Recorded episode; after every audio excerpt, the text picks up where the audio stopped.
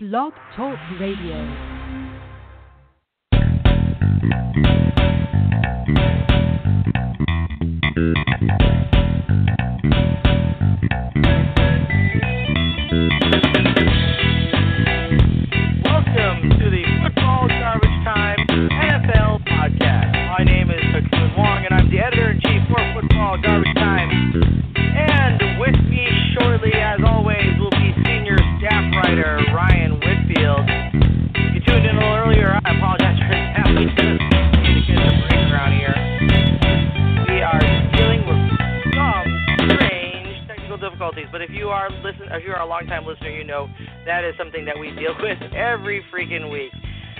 Okay, so we got lots of stuff to talk to you about today, including our current top 5 team power rankings, and we got some discussion about the Philadelphia Eagles, about the Chicago Bears, about the Green Bay Packers, Martavis Bryant and that Pittsburgh Steelers stuff, and a bunch of other things, including the Arizona Cardinals, and much, much more. Ryan, how you doing? Good, I'm good. How are you? All right, so I was just explaining to our listeners that we are now back on track. That was, of course, par for the course for us, as everyone knows. Yes, one technical difficulty per show, so right on par. Right, and we actually had a couple good shows in a row there where we didn't have any, so we were due. It was going to happen at some point. But we're back on track now. Absolutely. We're back on track, and I have to say, one thing that I noticed earlier in the day, and I have to admit, I kind of heard this on an ESPN podcast. Tomorrow is National American Beer Day. Did you know that? I did not. All right. So what is your favorite American beer? Do you have a favorite American beer? I think, Anheuser-Busch makes a delicious light beer that I like to drink often. Okay. Well, that's a winner. You know, 20 million others who drink that beer on a weekly basis might be wrong, so that's definitely a winner. According to NBC, the number one American beer in the country is Russian River Pliny the Elder. I don't know if you heard it before, but I have a friend out there in California. They say that they line up for like a day in order to pick up a six-pack, and they get one six-pack like a month. So it's like insane. The rush for this particular beer. Anyway, the reason why I bring it up is because I looked up nationalday.com and I found out that tomorrow is also National Black Cat Day. Do you have a favorite black cat, Ryan? I actually had several black cats growing up, so I'm a big black cat fan. But you know, the one that people and everyone would know is whatever Sabrina the Teenage Witch's cat was on TJ. Yeah, right, Salem. That's exactly who I was thinking. That was actually the number one most famous black cat. Wow, we're really in sync today. Aside from the technical difficulties, we are really in sync today. All right. Okay. Well, I'm going to go ahead and get this thing started because I think our listeners already put up enough of the craziness. So. All right, let's roll. All right, the power rankings are up first.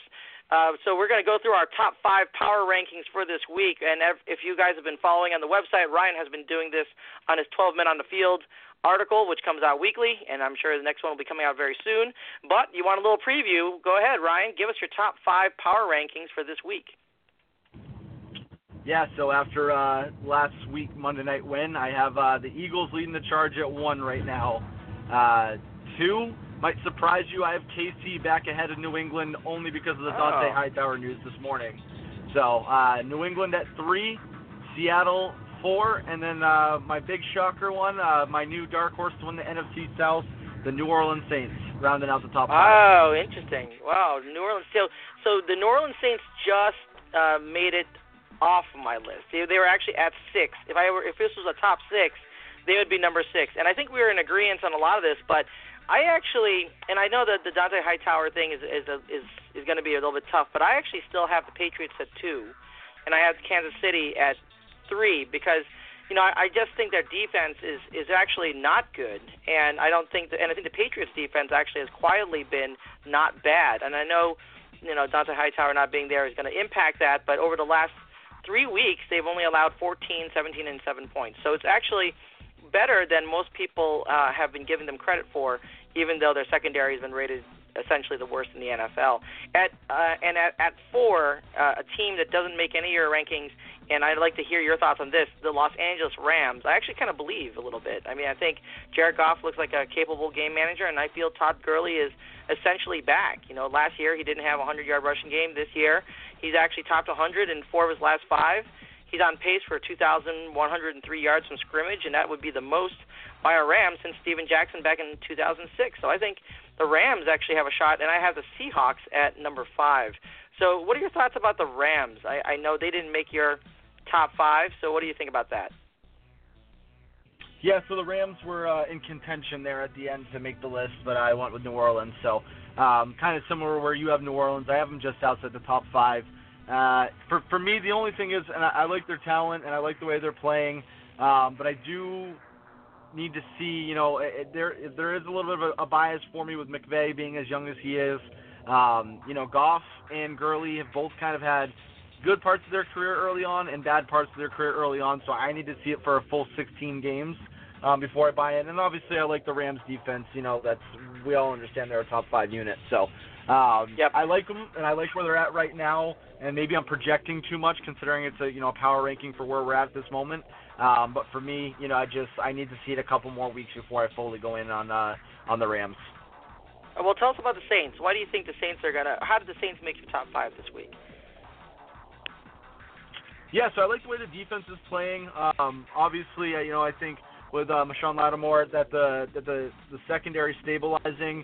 I think that on the defensive line, you know, they're playing really well right now. So I think more important than anything is the defense is starting to come along. And then, you know, Ingram, who's been underrated the last couple years, has started to really show himself, I think, as a true workhorse running back. And when you factor in, you know, they called Alvin Kamara the young Darren Sproles, and I think at this point right now he's looking like a young Darren Sproles. So you mix him in there, the emergence of Coleman in the receiving game. You know, I mean, Willie Snead is giving this offense next to nothing right now, and they don't really miss him. And they're winning games when Mike Thomas isn't going off and when Coleman is and vice versa. So I just think that their offensive attack is more versatile than it's been in probably 5 or 6 years. And then, you know, defensively, I think that, you know, the high draft pick of Lattimore is paying dividends, and that they've made some smart moves in their front seven to kind of – to bring the defense along a little bit. So obviously some missteps early, but they're on a roll right now, and I think that division, you know, Cam Newton can't take his foot out of his mouth. Matt Ryan might as well put a permanent diaper on every time he steps on the field now. And you know, and so I think it's really the division for the Saints to win, because Tampa's an absolute mess, and everybody's tweeting out about their playing time in Tampa. So you know, I think they're gonna run away with that division now at this point. Yeah, let me ask you a question, because I also have the Eagles number 1, but they also had injuries recently. They had Jason Peters, who's out for the season with a torn ACL and MCL, their longtime left tackle. And they also have a problem with Jordan Hicks, middle linebacker Jordan Hicks, who's out for the season with a torn Achilles. So, you know, protection was already a problem for Wentz, so this is, in my opinion, is going to be a big downgrade. They're leaving Lane Johnson at right tackle. You know, and of course, on defense, they can't really afford to have injuries like this. I mean, what are your thoughts on that? Do you think this is going to impact them in the long run? You know, at this point in the season, it's a little bit of a war of attrition. So everyone's going to go through injuries. But I think the Eagles have built a sound enough team. Obviously, you know, Peters is one of the best left tackles in football, so that hurts. Obviously, losing anybody off that defense, you know, any more people off that defense hurts. But where they lose him, they are going to get back Darby at some point here, right? And so that secondary should get better, and which has been kind of the weak point of the defense to this point. But, you know, for me, it really comes down to, you know, most teams, I think that there's really, you know, a couple of guys on each side of the ball that you can't lose or your season should be done. And for the Eagles, there are 3 players that I put on the list that can't lose are Carson Wentz, Alshon Jeffrey, and Fletcher Cox. So as long as those 3 are standing, I think they can survive and make it work. Is it ideal? No, but look at the landscape of the NFC right now. What team is healthy? The only team that isn't hasn't really suffered any major injuries, and to my recollection, is the Seahawks, and they have one of the worst offensive lines in football. So that team's not, you know, as far from unflawed. So Eagles aren't perfect, but I mean, Carson Wentz, if he can make throws like he did on that, I think it was the third touchdown on Monday night where he's getting hit by three guys. It was the play from like the sixth, and he hit the running back there in the back end zone. Like if he can make those plays, I don't know how much protection he needs right now. He's got the body to take the hits. He looks really good, and I would also say Zach Ertz gets an honorable mention in those guys you shouldn't want to lose. They've had a really good connection in the red zone, and he is relying on him pretty heavily this year. He, dare I say, is among the top two tight ends now up there in the NFL, along with Gronkowski, in my opinion. Let me ask you this. Now that we are kind of talked about the Eagles, which one of those NFC teams do you think are going to challenge or have a chance to challenge the Eagles in the second half of the season here for a shot at that NFC championship?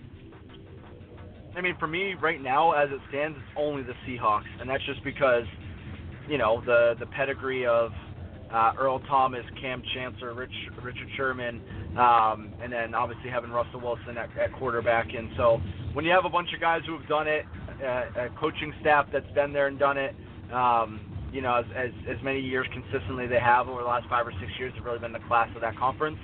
So when you have that, that's the team that you always have to keep your eye out for. And in typical fashion, they came out of the gate stumbling, and by, you know, around this time they start to stabilize and go on a run where they really elevate for the rest of the season. So I see the Seahawks doing that right now, and I think that they can continue that. But, you know, as the friend I mentioned 2 weeks ago on this podcast, he actually called me the next day and told me to stop pumping up the Eagles because I'm cursing them. But as I told him the next day that, you know, I think those two are the class of the NFC right now. And because I believe big on in the theory that it's really hard to travel east to west or west to east, you know, across a complete coast-to-coast trip and win, for me it's really who gets the number one seed. If the Seahawks come to Philly, I like Philly. If the Philly has to go to Seattle, I like Seattle in that game. Yep, I agree with all that, and I also think that there's some potential here that the Rams can make a push because they have such an elite defensive unit, and like I said, they have a really good ground game, something that Seattle has been lacking ever since they had to rely on Thomas Rawls and Eddie Lacy, which is a real shame. But we'll see what happens going forward because the Eagles also don't have anyone on the ground. What's that? I said, weren't you just in L.A. last week? Yeah, a couple weeks ago actually. And I did watch the Rams, and they didn't look that great. You were It sounds like you were drinking the Kool-Aid the whole time you were out there. I was, and they were when the Rams were playing they were playing the Seahawks, and they didn't look that good. So you know, who knows what's going to happen? Who knows what's going to happen? All right, let's go on to our next. Let's go ahead and ring the bell on that one. Let's move on to our next topic. That's some fantasy football. That's the MVP at the halfway point of the fantasy season. The fantasy season is already halfway done. I can't believe it. So tell us, what is your fantasy football MVP at this point of the season? Yeah, so I went with one quarterback who has been electric this year, and that's Carson Wentz. If you've had Carson Wentz, you know, two of the last 3 weeks, this man has been you know, just on fire. So you know, throwing as many touchdowns and as many yards as he's racking up, it's been. Yeah, he's been unbelievable. So that was my first one. The second one, I wanted to go off the beaten path. This is not for you in standard league, so do not listen. But I wanted to take a chance to pump my own tires here. In most of my leagues, special leagues, where the tiers of distance field goals there are tiered differently, and there's a big bonus for anyone kicking 50-plus yard field goals, like in one of the leagues I run. Ryan Suckup has been putting up 20 to 30 points a week because that man is automatic from beyond 50. So for anyone who's looking to strengthen a position that not everybody's paying attention to down the stretch, I'd go him. But in all seriousness, too, I do have to make an honorable mention for Gronkowski. He's had about two bad weeks. One, he was out, and there was another week where he just didn't do a lot. But he's staying healthy to this point, knock on wood for my Pats. And, you know, he's still a weapon at the tight end spot, and obviously Ertz is up there. But, you know, I think Gronkowski's been steadily, you know, good for 10 points one way or the other in standard leagues to this point. Yeah, I totally agree with that. He's in a class of his own. I think Ertz is getting there. But Gronkowski definitely a class of his own for tight ends. My guys are a little bit different. I'm going with Deshaun Watson. You know, I agree. Wentz has been a fantasy MVP. He was drafted very late, but Watson wasn't drafted at all. In fact, he wasn't even starting in the first game of the season, And even though he didn't start that first game of the season, he has never had a game without at least a touchdown, and he's only had one game without multiple touchdowns since he started. So he's had 17 total touchdowns already. He only has 5 INTs. He's lost only one fumble, and that was from the first game of the season. Did you know that his 15 passing touchdowns this year is the same as the total passing touchdowns of all Texans quarterbacks last year?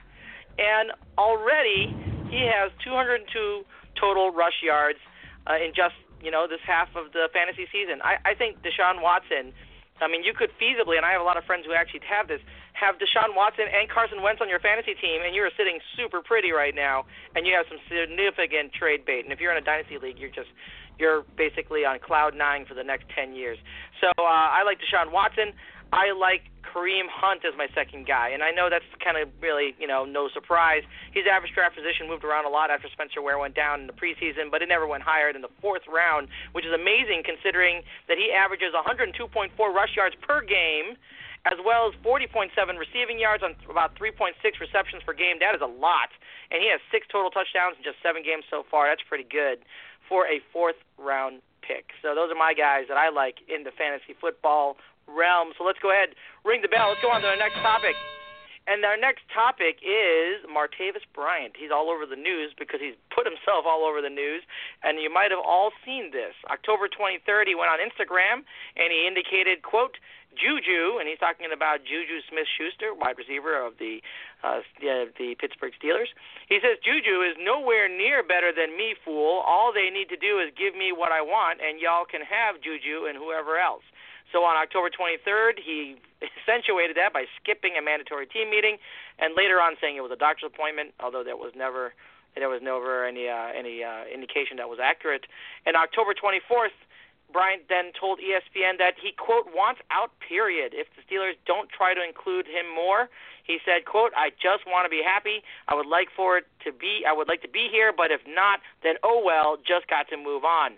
On October 25th, Big Ben said that, well, yeah, we're trying to get him opportunities, but he's just not there. Sometimes I overthrow him, but sometimes he just doesn't run the right route, and we just not on the same page. On October 25th, he's demoted to the scout team, and Mike Tomlin tells him he's inactive for the week. Oh, that's a lot of stuff from Martavis Bryant. So what are your thoughts on this entire situation, Ryan? Was Martavis Bryant right or wrong going on social media? Is it a situation where the Steelers should have deactivated him for Week 8, or was this kind of an overstep on their part? Overstep. The only thing Martavis Bryant should do is shut the hell up. This man got suspended for a full season because he can't stop smoking weed. You know what? You're an NFL player, and I understand that it's legal in some states, and that most of us in our life at one point or another have smoked weed, and that it's not this big taboo thing anymore. You know what? When you're making that kind of money, NFL money, can you put it aside for 10 years? Can you just, like, the same crap with Josh Gordon for years? Can you just go be an addict on your own time? You got a chance right now during these 10 years to do something else you can ever do. So this team stands by him, brings him back, and now he's pissed about his targets? Oh, get the hell out of here. This man, this guy who I was super high on before the season started, yeah. The worst. Me too. The worst kind of receiver in the NFL. The diva receiver who thinks he's great when all he can do is run a fly route. Do you know one of the last guys in Pittsburgh who thought he was better than them and thought that he made them, not the other way around, is Mike Wallace. What the hell has Mike Wallace done the last 5 years? Sucks. Riding the pine tonight. Martavis Bryant will be a footnote in 3 years if he's even still in the damn league. So, you know what? He can try to blast his way out of town. If I was Pittsburgh, and this is the part where we disagree from our pre-show notes, I would inactivate this man every single week. Sit down and shut up. Enjoy the bench. You don't get to go anywhere. Or pull a Bill Belichick and trade his ass to Cleveland. See ya. Yep. So I totally agree with the social media part of it and the Martavis Bryant acting out part. I think all that is absolutely true. He should just shut the heck up and get on the field and play wherever he needs to play, wherever the Steelers need to use him. But the reason why I thought the Steelers should not have deactivated him in Week 8 is because they really need to get rid of him. And I think the best way to do that is to keep him in and feature him a little bit so he shuts the heck up, but also build up a little bit of trade value, because there's got to be teams out there that would like to take the shot off him. And I think that you could probably offload him and get something in return, and that's the best thing right now, because obviously he's not welcome in Pittsburgh anymore, and he made the situation bad for himself because they did stand by him for that entire year, and it did guarantee that they were going to put him in there, and now he's acting like a big baby because they got Juju Smith-Schuster out there. And poor Juju Smith-Schuster had his bike stolen in the same week. Poor guy. He's had a rough week. But, I do agree, though. Ryan, so. Yeah, right. That's true. All right, so let's go ahead and ring the bell on that one. Let's go to our next topic. I want to talk to you a little bit about the poor Green Bay Packers. Now, I hate the Packers. You know that because I'm a Bears fan. But you know what? You can't hate Aaron Rodgers as a quarterback, because he is definitely one of the best in the business. And we saw what Brett Hundley did to them when he started last week. He showed practically zero chemistry of any receiver, could not complete passes in any way, shape, or form. They were all just basically Dumpsville. He did manage to run a touchdown into the end zone, but this is not something that looks good for the Green Bay Packers. What do you think? Do the Green Bay Packers have any hope without Aaron Rodgers this year? Zero hope. This is a team that has stupidly asked their quarterback to do everything for them for years. And when you have that formula, you can't. You know, I talked about that. I think there's a lot of teams out there that they can, you know, they can survive anything but, you know, one of three guys going down. In Green Bay, it's one of one. It's all on Aaron Rodgers' shoulders. Which is the argument I always come back to when I do this with you when we talk about Aaron Rodgers, is that, you know what, if Aaron Rodgers wants more help, take a page out of Brady's playbook and take less.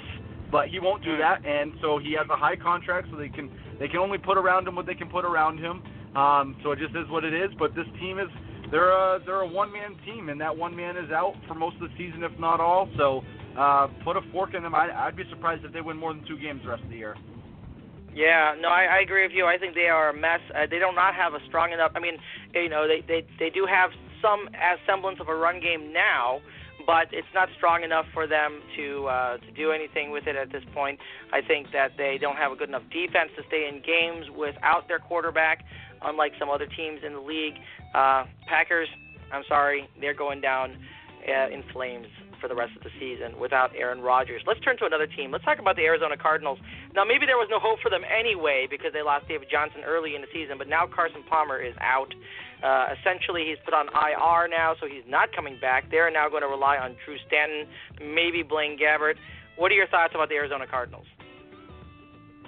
Yeah, so I hope by the end of the season that I can go back to not talking about the Arizona Cardinals ever again. They have one good receiver. I mean, they have two, but John Brown will never be healthy again, apparently. So you can write him off. So they have one good receiver. They have an all-world running back. And then they have a bunch of overrated players. Carson Palmer's not good anymore. And now obviously injured. The defense is overrated. And, you know, Tyrann Mathieu is a good player. But when you let guys like DJ Swearinger go, who's making a huge impact right now elsewhere, and Calais Campbell leaves, and you bring in guys like Chandler Jones, who I'll say it again for all you people because I know every year I hear this from the Patriots defense starts off slow. The Patriots miss Chandler Jones. Yeah, they do. They do miss Chandler Jones' sacks in September when he racks up 8 or 9. But when he fades off at the end of the year when the games matter, you don't need him anymore. So Arizona's the perfect place for a guy like Chandler Jones because he can just go and beat up on bad teams and doesn't have to perform in the playoffs because they can't make it. So this team's overrated. It's a joke. Bruce Arians, overrated. He's an absolute moron. You know, again, coming out at the end of last year or the beginning of this year and talking about how the Week 1 loss derailed their whole season last year against the Patriots. You lost in Week 1 and you gave up? That was it for the Cardinals last year. This seems a joke. So no, they're gonna win maybe one game down the stretch, but they're also cooked. Yeah, I totally agree with that. I think that the Arizona Cardinals were cooked actually from the time that David Johnson was out, but this definitely seals their fate. Drew Stanton, I don't even know how he's in the league anymore. Blaine Gabbert, we already saw what we can get out of Blaine Gabbert. It's not good, and you're right, John Brown is perpetually injured. I just don't see anything happening. I feel bad for Larry Fitzgerald in a way because I think he's a great player and probably deserves better, but you know, that's the way the cookie crumbles, so that is that. And let's talk about one more team before we sign off, and that is the Atlanta Falcons Obviously, they are now 3-3 after losing three in a row. The latest to the Patriots last Sunday night in that Super Bowl rematch, hardly a rematch. Now, Matt Ryan is a big reason why they're not doing well, averaging just 265 passing yards per game. He only has 7 total TDs to 6 interceptions in 6 games this season. Last season, he only had 7 interceptions all season long, and he's almost there already.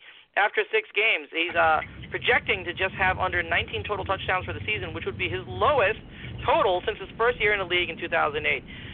So, what are your thoughts on the Falcons? Can they turn this around? Is Matt Ryan just cooked? I mean, what's happening here? Well, I mean, it's a two-pronged issue. First issue, obviously, is that the Patriots reached in their hearts and reached in their chest, ripped out their hearts, stole their pride and pants them in front of the world last year, and you just don't recover from that. So, you'll never hear from this team again. They're done.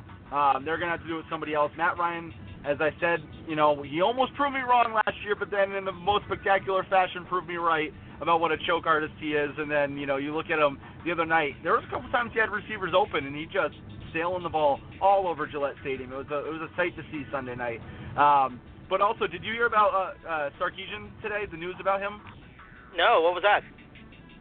Oh, it was nothing because this idiot of a franchise can't figure out that he's ruining that offense, and they haven't fired him yet. So I guess we'll just employ him all year. Take one of the best offenses in football last year and cut all of their numbers in half. Oh, what do you do on 4th and goal? Do you run a jet sweep to your fifth best playmaker and Taylor Gabriel? Sarkisian does. But, you know, we all know about his past, so maybe he was a little bit half in the bag the other night. It was a night game, so what do you expect? But they're a joke. This team, that defense that was supposed to be young and progressing looks lost and uninterested. And, you know, Grady Jarrett looks like he's taking a step back. Deion Jones is about the only one I was impressed with the other night or have been impressed with this season. And, you know, definitely a good idea that they've only targeted, you know, even after this game now, Julio Jones twice in the red zone. I would keep throwing it to everybody but your all-world receiver. And then he comes out after the game and accuses the Patriots of firing off fireworks to contribute to the fog, which, by the way, just for everyone who doesn't go to Patriot games, those are actually muskets. It's 8 replica guns from the Revolutionary War. It's not fireworks. And gunpowder doesn't create fog like that, but that's cute. That's cute. Good to know that we are just living inside of Julio Jones and the Falcons' head still. Last February will never end for them. Well, this is no surprise to anybody who's been listening to the show how Ryan feels about the Atlanta Falcons, but they are definitely doing a good job of proving him right so far. So you think that there is no chance of them turning it around? I think there is a shot. I'm not saying that they will, but they are playing Tampa Bay twice, and Tampa Bay has the worst pass defense in the league, and perhaps it gives Ryan an opportunity to improve. They do play Carolina twice, so that's the 15th best pass defense, so that's just middle of the road, and they play Dallas and the Jets, who have bottom 10 defenses themselves. So 6 of his last 10 games are against arguably favorable passing matchups. Maybe he can turn things around, but I don't think the Falcons have what it takes to turn it around completely, and I think it will be an issue. I suspect that they will be a mediocre team that, if they make the playoffs, will just sneak in and lose immediately, which, you know, it's quite a drop-off, a huge drop-off from what we saw last year. So that brings us down to the end of the show, so I'm going to go ahead and ring the bell on our last topic here and blow the horn on the entire show. So tell us, give us your Twitter and your Instagram accounts so that people can follow you, Ryan. Yes, Instagram is football_garbage_time, and you can find me on Twitter at RyanWhitfieldNE, and make sure to go check out my boys at DraftingSleepers.com, the social network for fantasy sports. And, of course, tune back into our website for all the content coming into the new week. Our NFL picks will be coming up soon, so you'll be able to check that out. We've been doing really well, and I know that we've been going head-to-head for a while with Urban Sports Scene as well, so you'll get some information on how they're doing against us. And tune back in to our website, footballgarbagetime.com, to check out Ryan's 12 Men on the Field, which comes out on a weekly basis. And, of course, we have DFS picks coming up on the website soon as well. And in the meantime, you can follow me at FBGarbageTime, and the Thursday night game is about to start, so enjoy your NFL week.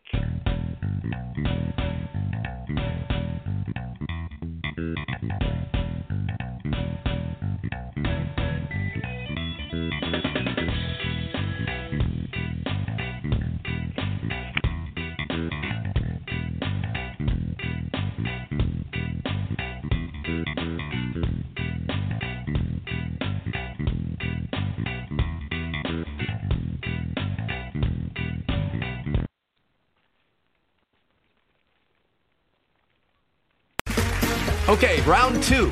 Name something that's not boring. A laundry? Ooh, a book club. Computer solitaire, huh? Ah, oh, sorry. We were looking for Chumba Casino. That's right. ChumbaCasino.com has over 100 casino-style games. Join today and play for free for your chance to redeem some serious prizes. ChumbaCasino.com. No purchase necessary. Void where prohibited by law. 18 plus terms and conditions apply. See website for details.